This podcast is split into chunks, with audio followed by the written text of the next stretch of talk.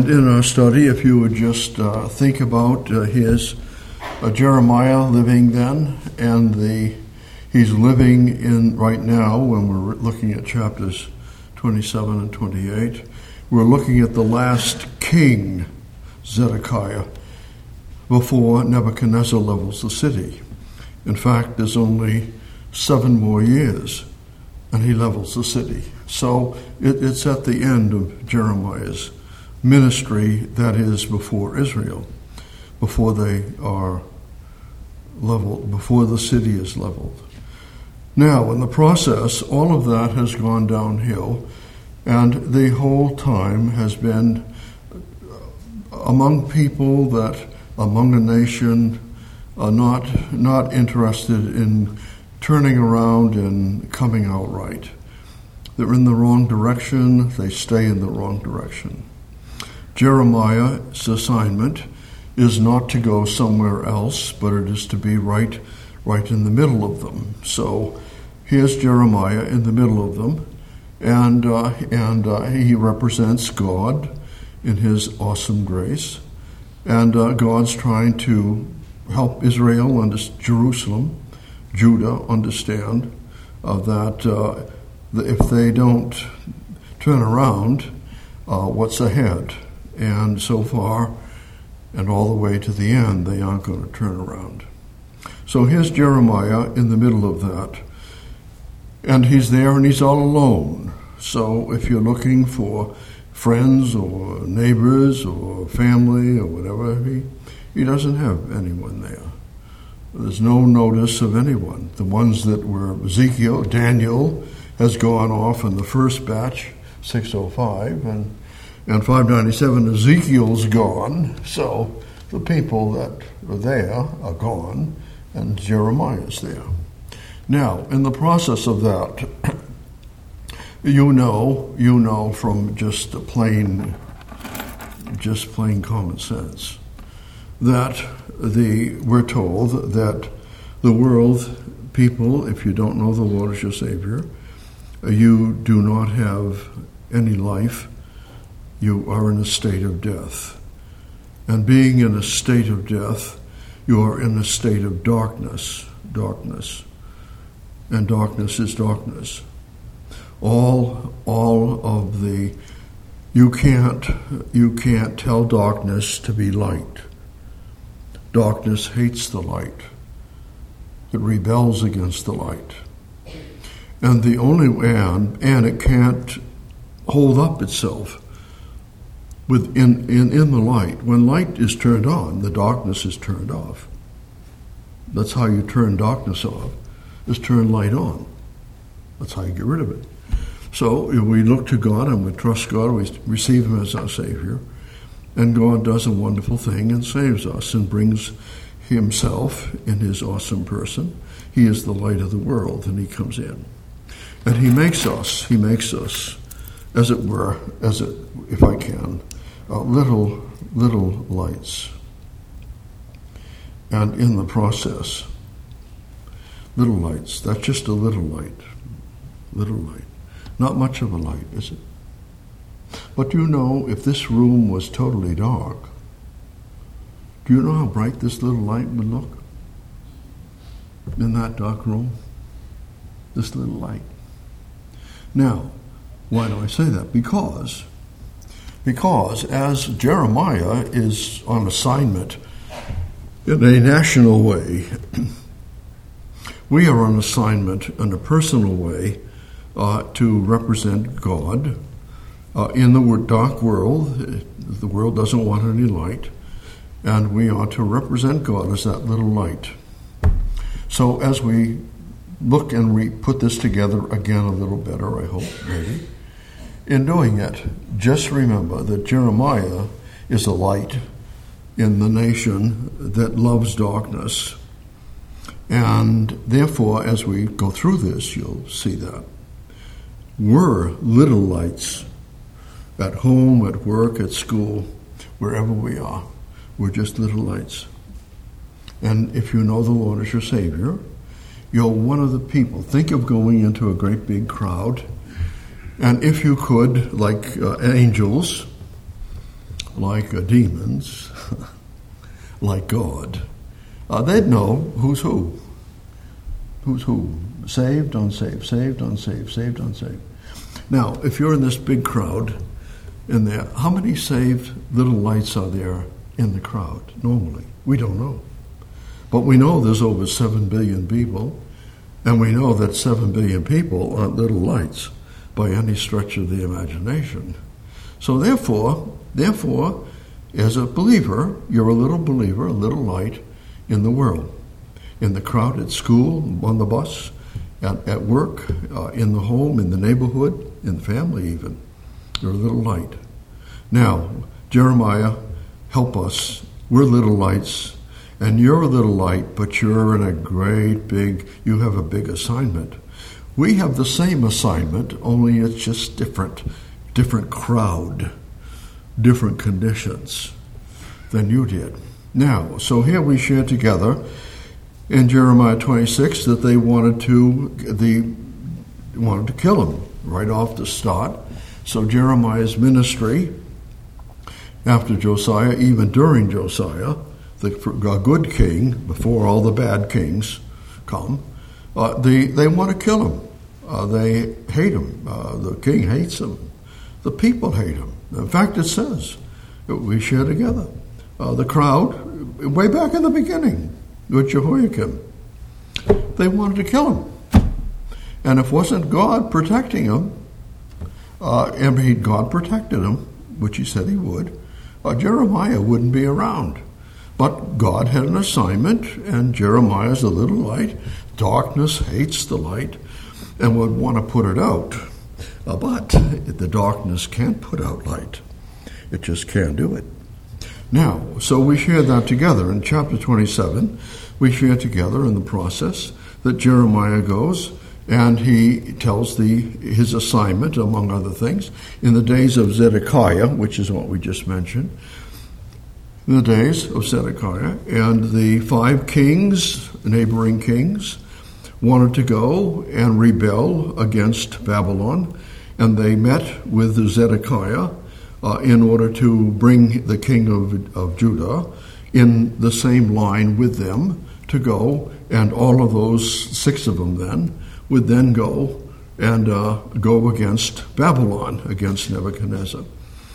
And Jeremiah, we shared together, put a yoke, made a yoke out of ropes and wood, and he put it on his neck, and he walked. They had the big meeting with the five kings and Zedekiah, and he walks into the room with this yoke on him, and he lets them know that they had all better line up with Nebuchadnezzar and forget the revolt. Don't rebel, because you'll be sorry. And we shared that together in chapter 27. God made it very clear that Babylon was the one that God had put in the place, and uh, you better not fudge with it, don't even play with it. No matter what, you couldn't win if you tried. Not when God has done it. So now, here's here they are. And in the process of all of that, we then went and Zedekiah, and, then, and he warns Zedekiah in particular, because after all, he's ministering to Jerusalem and Judah. And these five kings are outside of that. So now we, in chapter 28, we have uh, Hananiah. And Hananiah, now Hananiah is from a little town eight miles southwest, northwest, southwest of, of Jerusalem. So he's a prophet, one of the bad prophets that are saying a whole lot of stuff that should be said, and the people are listening to them against Jeremiah. And Hananiah comes along, and and and uh, and here's Jeremiah. Jeremiah's in the temple area, chapter 28 and and uh, verse one. He's in the temple area, temple, and the and the priests are there. People are coming in and out. And here's Jeremiah with this yoke on still, the big yoke uh, around his neck, and and Hananiah comes charging into this. Here's the big crowd all around.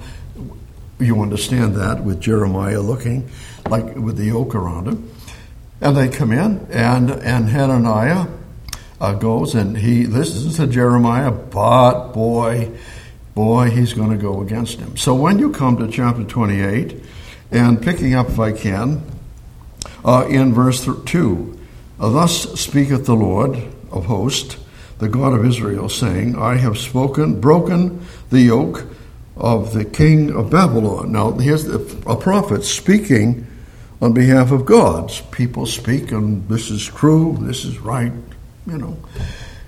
And they're speaking on behalf of God.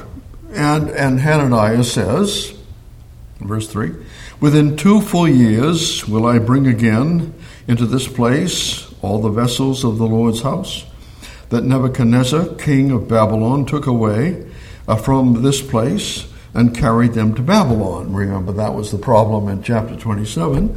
Uh, all the vessels were taken, and, uh, and the prophets were saying, all those vessels are coming back very soon. Uh, Nebuchadnezzar is going to bring them back and, so, and, and, and give everything back to us. Wow. And could it, we could even win in the revolt. So, but here's this Hananiah coming along. He stands out among, among them and he's going to go and tell them, you have two, in two full years, it's all going to be put back together. That's what's going to happen. Sliding over to verse 11 a little bit. And Hananiah spake in the presence of all the people, saying, Thus saith the Lord, even so will I break the yoke of Nebuchadnezzar, king of Babylon, from the neck of all nations within the space of two years. In other words, Babylon's going to be defeated, Nebuchadnezzar and the prophet Jeremiah went his way. Now, now what did you do, Hananiah? Well, you went to you went up to Jeremiah and you tore off that yoke. You in the front of all those people, you took off that yoke and threw it down on the ground. Wow. And the people all you can just guess cheered. Yay! Yay! It's a big thing. Wow. You're going to be all excited in two years. In other words, we're going to have no more problems. We're just going to stay around. In two years, everything's going to be okay. Now, having said that, getting that little bit, so he said, remember now, over in chapter 27. In chapter 27 and verse 16, in the, in the middle of the verse, behold, the vessels of the Lord's house shall now shortly be brought again from Babylon uh, for they prophesied a lie unto you. So here they're going. They're going to. They said everything's coming back, but it isn't coming back shortly. So they said that, and so they had false information, and they were trusting the false information. They were not trusting what Jeremiah said at all, and therefore they're going to have a failure because when he comes later in chapter 28 with the yokes, uh, with the yokes I should say, chapter 27, and with the yoke, and when Hananiah takes that yoke off his shoulder and all of that, when he does that, the people are all going to cheer, as it were, because they're looking for a recovery. That's what they're looking for. They're looking, things are missing, things aren't like they used to be at all, uh, in all kinds of different ways in, our, in their lives, uh, in their system, in their politics, in their everything. So things aren't the same, and the so we're looking for recovery. And we're looking at the local conditions around us, and lo and behold, we become content. We're looking at the conditions that we live in, and we're content. And, and if you are new, then history is just now. But if you've been around a while, you've had some history. So the history that is happening right now is one thing. The history that happened 20 years ago is another. And you have never had that. It hasn't happened for you, understandably. So here we are, and the pe- people that knew, uh, knew, uh, had some understanding. Uh, they, it, it isn't, the, the conditions are different. But you know, they settled into those conditions uh, very comfortably. And that's the trouble. We just settle in. And things might have been one way, but they aren't that way anymore. And we become very much conditioned by the local conditions. And we're content with them. That's what they were. Many things are missing. from their temple, from their families, from their friends have been taken captive or whatever, or killed. Uh, but, but they just go, keep going. Isn't that what the history of the world is doing now? Isn't the whole world doing that? If you go back 20, 30 years ago and look at different countries and their conditions, Germany, France, and Egypt, and wherever you want to go, and look back. But they're all basically, we, we adjust to whatever, whatever. That's what we do. I remember when we had the family from Lebanon that came over, and bless their heart, they were raised in the war, raised in all of that. They they got out of bed, and went to school, and hopefully they weren't killed on the way to school or whatever. And they came home and bombs and guns and everywhere. That's how they lived. Uh, we don't live like that. Uh, so here they are in America. We don't live like that, but they did, and it was normal for them. They didn't even think about it. You sleep on whatever you sleep on. You eat whatever you can eat and, and you do whatever you do, and that's what you, it was normal. It becomes normal. That's the trouble. It becomes normal, and we adjust, and we're conditioned by it. Remember, we studied being conditioned. Adjusting is one thing to life, being conditioned by it is a whole nother one. When things start conditioning you to a whole new level, a whole new mood, Adjusting is one thing. Understandably, you have to adjust. Uh, when you're 20, you're one thing. When you're 85 or 95 or 105, you have to do some adjusting that you didn't have to do at age 20. But you don't. You understand you have to adjust. Different.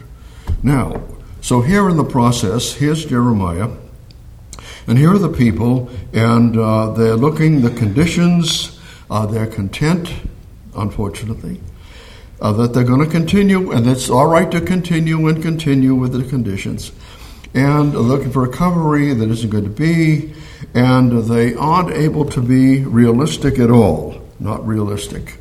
It just isn't in them to do so. Now, are they looking to God? No, they aren't.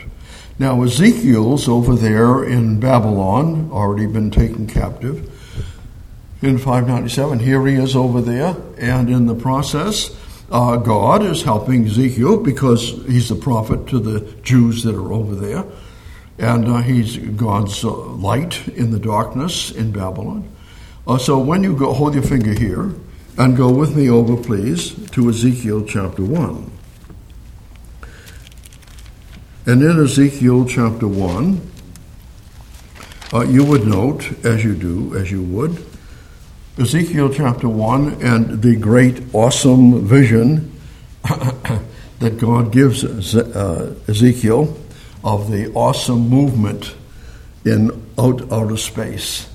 All everything's going on. There's nothing still. There's nothing stagnant.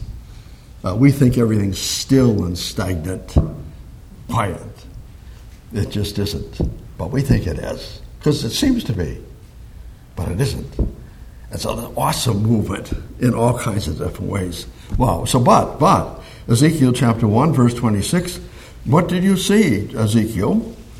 And above the throne, a firmament, the, over the head, the great uh, firmament, the, like a big arch, that was over, over their heads, was the likeness of a throne, a throne. Ezekiel's looking up at this in the middle of all of this activity was the likeness of his throne as the appearance of a sapphire stone, and upon the likeness of, a, of, a th- of the throne was the likeness as the appearance of a man above upon it, sitting on the throne. Now, God, how did you encourage Jeremiah, who's seeing he's in Babylon? It's all, they're already caught into the heart of idolatry, Babylon. We're into that heart. Now, God, how are you going to encourage him? And there's no temple, no sacrifices, nothing's there. Nope, nope. No Bible, nothing. Wow. God, how did you help him? I let him understand that when everything looks like it's missing, take another look. And in the middle of when you see nothing, you'll find in the middle, if you look hard, not too hard, you'll see a little throne up there in the middle of all of that stuff going on. And there's a man on that throne. God's on that throne. And God hasn't disappeared. And God's sovereign, merciful reign has never stopped. God's busy. It doesn't seem like it, God. God said, Look again. Look again. How much is going on? But you, it, you to look to, if you want to see me, you have to pay attention that in the, all of the clouds and the storm and everything, there's the sun overhead. No matter how you cut the cookie, no matter how the storm is, no matter how devastating it is, there's the sun on the other side of the eye of the storm. Well, God's always there. So you need to know that. Now hang on, back over to Jeremiah, if you would, and in chapter 28, uh, 27. Well, we're not. And in the process now, all these years are going to go by, and 70 years has been predicted, so you can't change that. And, and that God, you're going to go and do what you do, and you do what you do because you, you have a plan to do it, and you're going to allow Babylon to be ruined, and all the things are going to be taken. What are they to understand, though, early on, which they didn't catch? They didn't get it. They said it way back in the front part, Jeremiah chapter 3.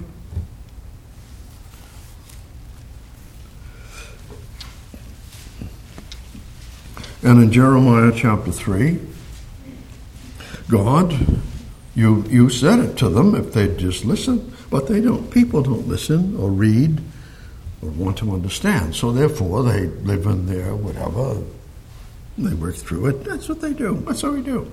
Chapter 3, verse 16. God said it, you'll remember it.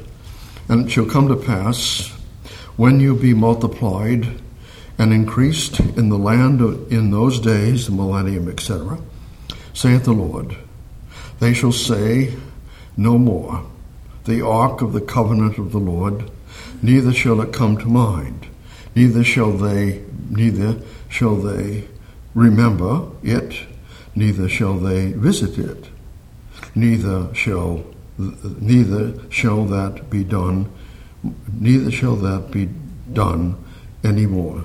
No. God said, listen, do you know what? In the future, you aren't going to have the millennium and the, the, the temple in the millennium. You're not going to have it. It isn't. No. You want, what about the ark? No. You're going to have the one, the ark is all about the wonderful person of our Lord Jesus Christ. And he's going to be the head of the temple. He's in the temple. So are we going to see the lampstand? No. He's the lamp. He's the light. What about the table of showbread with all? No. He's the provider. What about the altar of incense? He's the only way you can worship God. The only way we have to come to God by way of Him. Now, having said that, and keeping that in mind, so here's God doing what he does, and, and it doesn't require. But we, we, we get caught up in stuff and material things and tradition and everything. We get caught up in it. And the trouble, we get caught up in theology. We get caught up in Christian fundamentalism in some ways. What do we do? We lose. What do we lose? It isn't about, it's about God. It's about God. And everything what? We shared it a hundred times. All of it, the Bible, everything points to whom? The Lord said it. How can you read the Bible and not read about me? He said. You won't understand the Bible if you don't find me in Exodus, Leviticus, and Leviticus. Uh, Exodus, Leviticus, etc. If you don't find me there, you aren't reading it right. You're missing the Bible. But I read the Bible. You may read it. If you don't find me in it, that you're missing out. Something's wrong. You can't read the Bible without finding me. It's all about me. It's all about me. I am the spirit of prophecy. I am. I'm going to do that on Sunday at that six o'clock in that. Now, in the process, in the process, God, so God plus nothing, God plus nothing is everything. That come out all right? God plus nothing is everything. If you've got God, you've got everything. If you're going to try to have the whole world, what?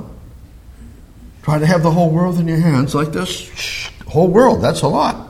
This whole world, put in your hands. And when you hold it like this and you drop dead, and it's all gone. All gone. Without me, you have nothing. With me, you have everything.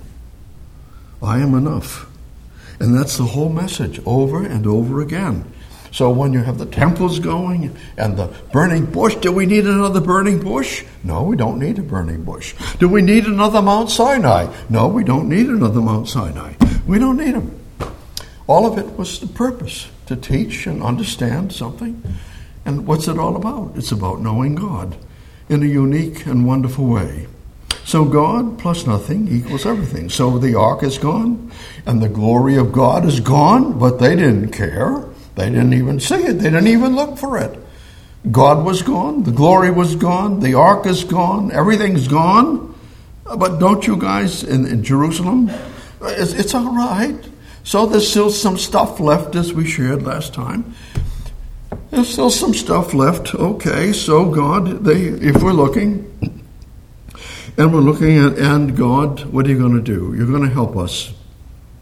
Actually, uh, I, do, I don't want to drift, get off here, but actually, in God's educating a human heart that wants to be educated, if you want to be educated, what does God do?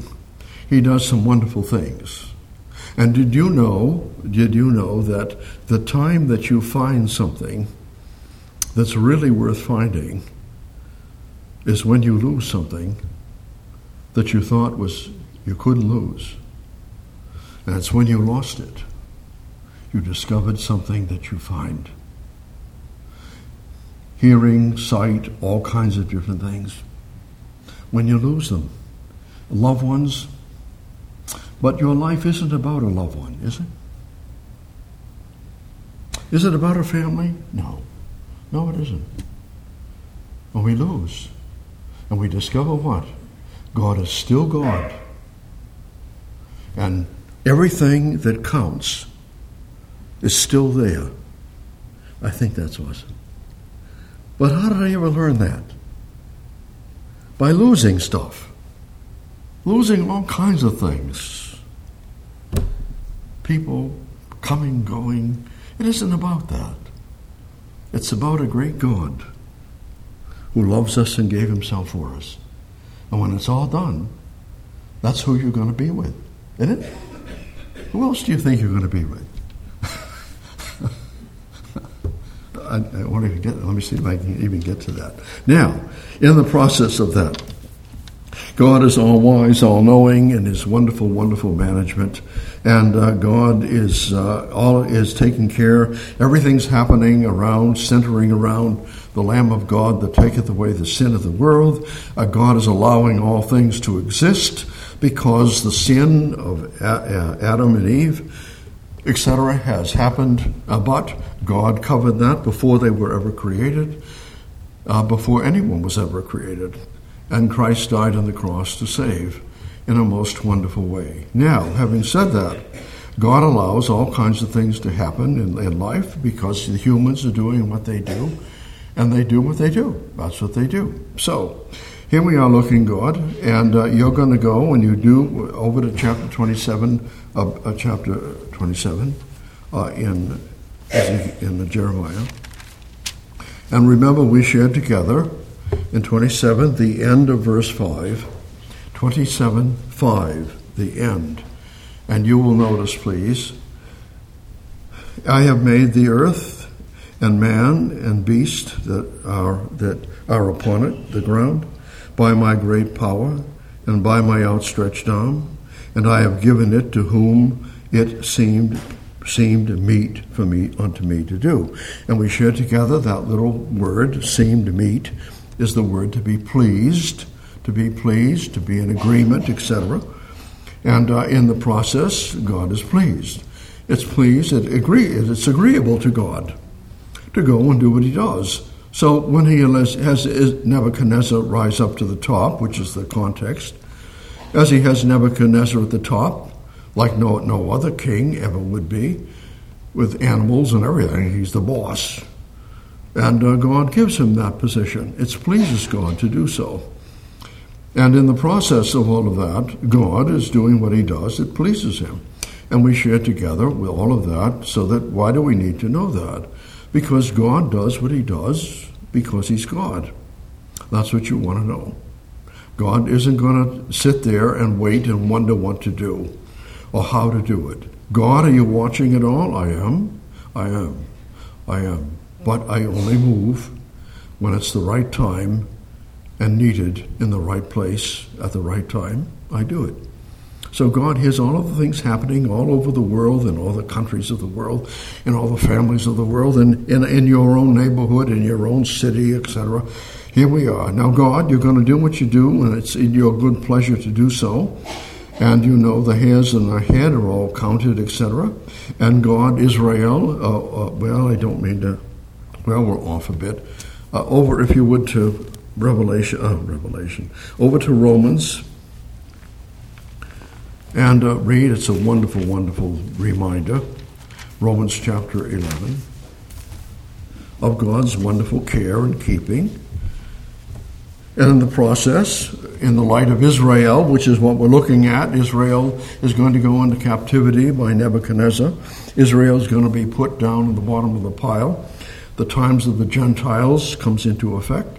So now, God, here we are looking, and people, we got to go and and uh, in the process, are you are, are going to let all the, the things happen to Israel, which you do, and in the and Jeremiah is there to represent to represent Jeremiah is going to represent the uh, the will of God outworked, and but who wants to listen to him? So now, chapter eleven, and in verse verse thirty one.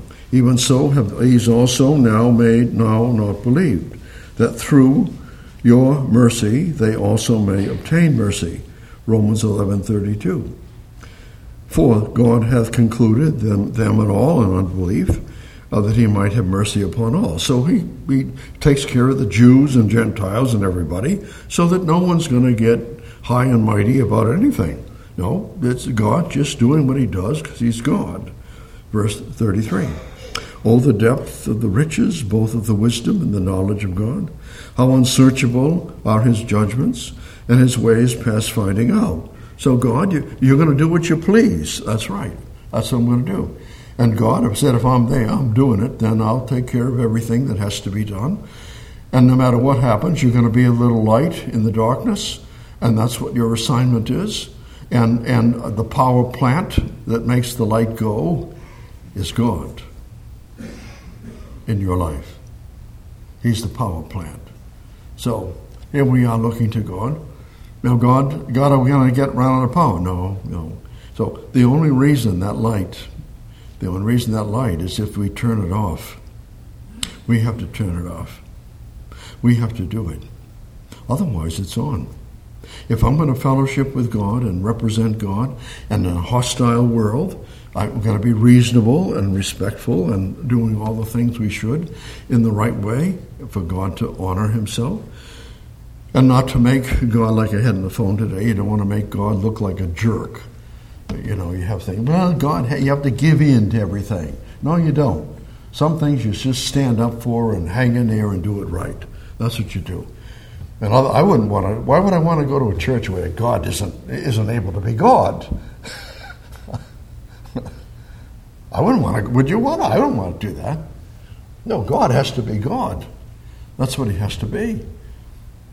And that's what you want, isn't it? God to be God. He does what He pleases. Hang on. Hang on. That's what I want now. So therefore, therefore, in verse 35, or or who hath first given to him, and it shall be recompensed, repaid unto him. Again, no one, no one had to give to God. God has, no one helps God, gives to God anything. Uh, verse, verse 30, 35. Uh, in verse 36, for reason, for of him, remember now, of him, uh, he's the source, and through him. Everything has to happen because of him, by way of him. And to him, he's the object when everything is done.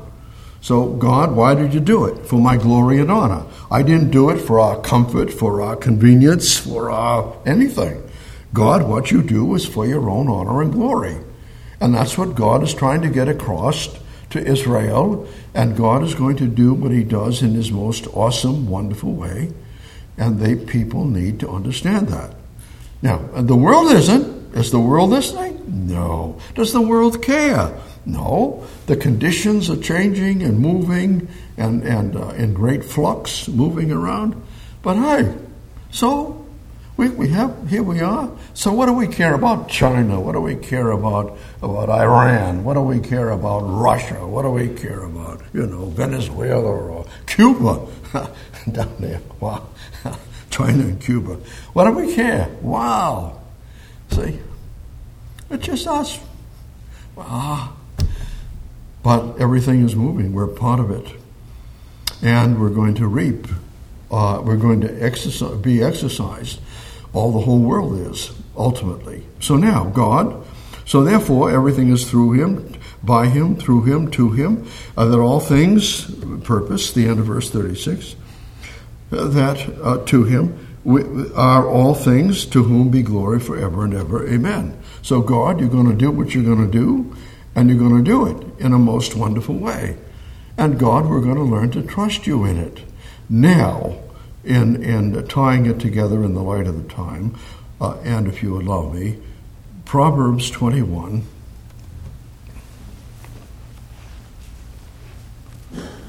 Proverbs in chapter 21. We didn't get very far, but hope you got a little bit. You just need to see the circumstances, and you're a little light, just like Jeremiah who's a little light in the darkness. And therefore, you aren't going to be, if you're going to try to live for God and walk with God, if you're looking for friends, forget it. If you're looking for anybody, a, man's foes will be they. It, the Lord said it a hundred times. A man's foes will be that of his what? Matthew 10. Of his own house, of his own family. You, you have to draw a circle. Am I going to run or am I not? Am I going to? Am I saved or am I not? Am I a little light? Or am I not? And if I'm going to be a little light, I'm going to be a little light. That's what I'm going to be. Little light, little light. That's what I'm going to be. Now, therefore, Proverbs 21, you recall God's pleasure that we're looking at. Meet, it is fit, his pleasure, his wonderful comfort, agreement with it. The king's heart, verse 1. The king's heart is in the hand of the Lord, as the rivers of the water. Interesting. It turneth, he, he turneth it whithersoever he will. And every way of a man is right. There's your little word right, pleasure, meet, pleasing. Every the way of a man is pleasing in his own eyes. We, we like what we do. We like how we think. We like how we do anything. Obviously, that's why we do it. But the Lord pondereth the heart. So, God, you already know our heart. Therefore, we now go in mind and thought, Proverbs chapter 16.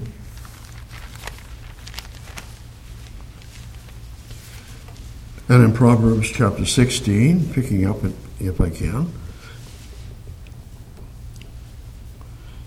and in Proverbs chapter 16, you would recall, uh, in the light of all of the wonderful things, uh, in verse 1, the preparations of the heart, the preparation preparations of the heart in man, the preparations of the heart in man, and the answer of the tongue is from God, from the Lord. All the ways of a man are clean in his own eyes, but the Lord weigheth the spirits. So, God, commit, commit thy works unto the Lord, and thy thoughts shall be established. Now, having all of that wonderful, wonderful content, then you slide down to verse 33, the end. For the lot is cast into the lap but the whole disposing, the judgment of the judge, the decision to be made, the whole disposing, the judgment thereof, is of the Lord. Now you just said to the king, "You're going to do. I let you, I raised you up." Deuteronomy four and seventeen. Uh, I, I take the lowest, I take the high, I take anyone I want, and I have him be king according to the wisdom and knowledge uh, that only God has. And there. So now, if I want that king to be king, you bet he's going to be king for however long and in whatever way, and whatever I will allow. The Antichrist is going to be king, king, as it were. And God will allow that for the seven years, etc. Now, in the process, in the process, the lot is cast into the lap, but God's going to outwork it. So that's a personal thing. Your little lap, you're sitting there, you all have laps, and there's your lap. And the outworking of what's in your lap is God's doing in your life. Does God know? Absolutely. Does it, why doesn't God? No, if you're unsaved, it won't make any difference. God knows. And if you're carnal, it won't make any difference because what's the difference between a carnal believer and an unsaved person? You couldn't tell the difference between them if they were standing in front of you. They look the same. It's only when the light is on. It's only when the light is on. Otherwise, they're both dark. There's no light. So the believer needs to be a believer. And the Lord is cast into the lap. So, oh God, here we are, over to Psalm 115. Here's a little word again. And in Psalm 115, may I pick up, please, uh, in the process.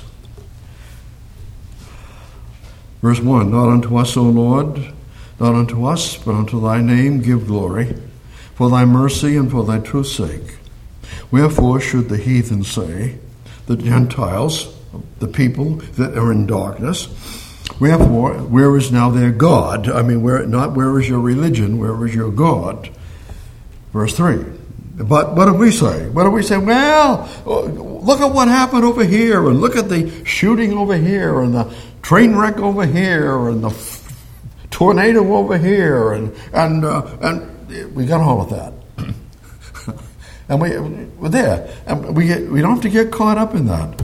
And what do you know what it says? You know what this fellow said about the Bible? You know what this person said it means? But it may not mean that at all. well, they said it meant. Well, that's right. The whole the fort. You count to a thousand, ten thousand, and you hear all the stuff, and you just relax, relax, relax, relax. And God does what He does. The Lord is cast into the lap, but the whole disposing is God's. So, God, you got a wonderful plan for Jeremiah? I do. You have a wonderful outworking of his life? I do. And here we are in Psalm 115 and verse 3. 115 and verse 3. But our God is in the heavens. He hath done whatsoever he hath pleased. And there's your little word. God does what he pleases. Now, you're going to tell God what to do? You're not going to tell God what to do. God does what he pleases. and God pleased, God is pleased to be your God. How's that? I think that's pretty good. God is pleased to be your God. So when you go to bed tonight, God is pleased to be there. It's your bed, your body, your sleep, and the little light the reason of the light is not is resting because you're sleeping. And the Lord Jesus Christ, if you're saved, is right there. So your heart's beating, takes care of all of that stuff. He takes care of all that, that you're going to do. You don't have any control over it in the first place. So, God, we're trusting you with all our heart, and you're doing. And so people want to know, what about where is God, and did, why did God let that happen? Hold it. Our God's in the heaven and he does whatever he pleases. And if he wants to move a king and he has a plan for Hitler or Mussolini or Adolf Hitler, whatever it is, God will let that plan happen. Only for his glory and honor and for the outworking. That's why Nebuchadnezzar, in order to what? To bring Israel down in order that they might rise up again. To be believers, not to be people that are serving with just trying to do it because God said do it. No, they're going to do it because they're looking to God with all their heart. And therefore, therefore, you recall, without you turning there, over in Philippians in chapter 2, you know, And you know, verse 7 and 8 now. Paul, Paul, here we are looking at all the things. They're missing. The ark is missing. The temple things are missing. The table of showbread. All of this stuff is gone. But that isn't the issue. Paul, you're a Pharisee. You're a Hebrew of Hebrews. You're zealous to the law. You're a Roman citizen. I mean, you got all kinds of credentials. But you know what? He said. I determined to know nothing except Jesus Christ and Him crucified. And in verse 8, I want to know Him, and I count everything as dung that gets in the way of me understanding and enjoying His wonderful person.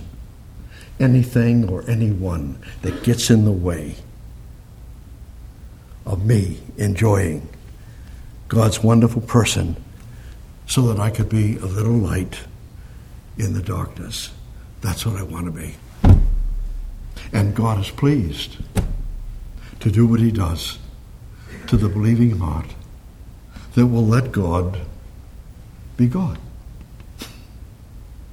Remember, Corinthian Chronicles. I'm looking up and down the whole world to find somebody that will let me do it.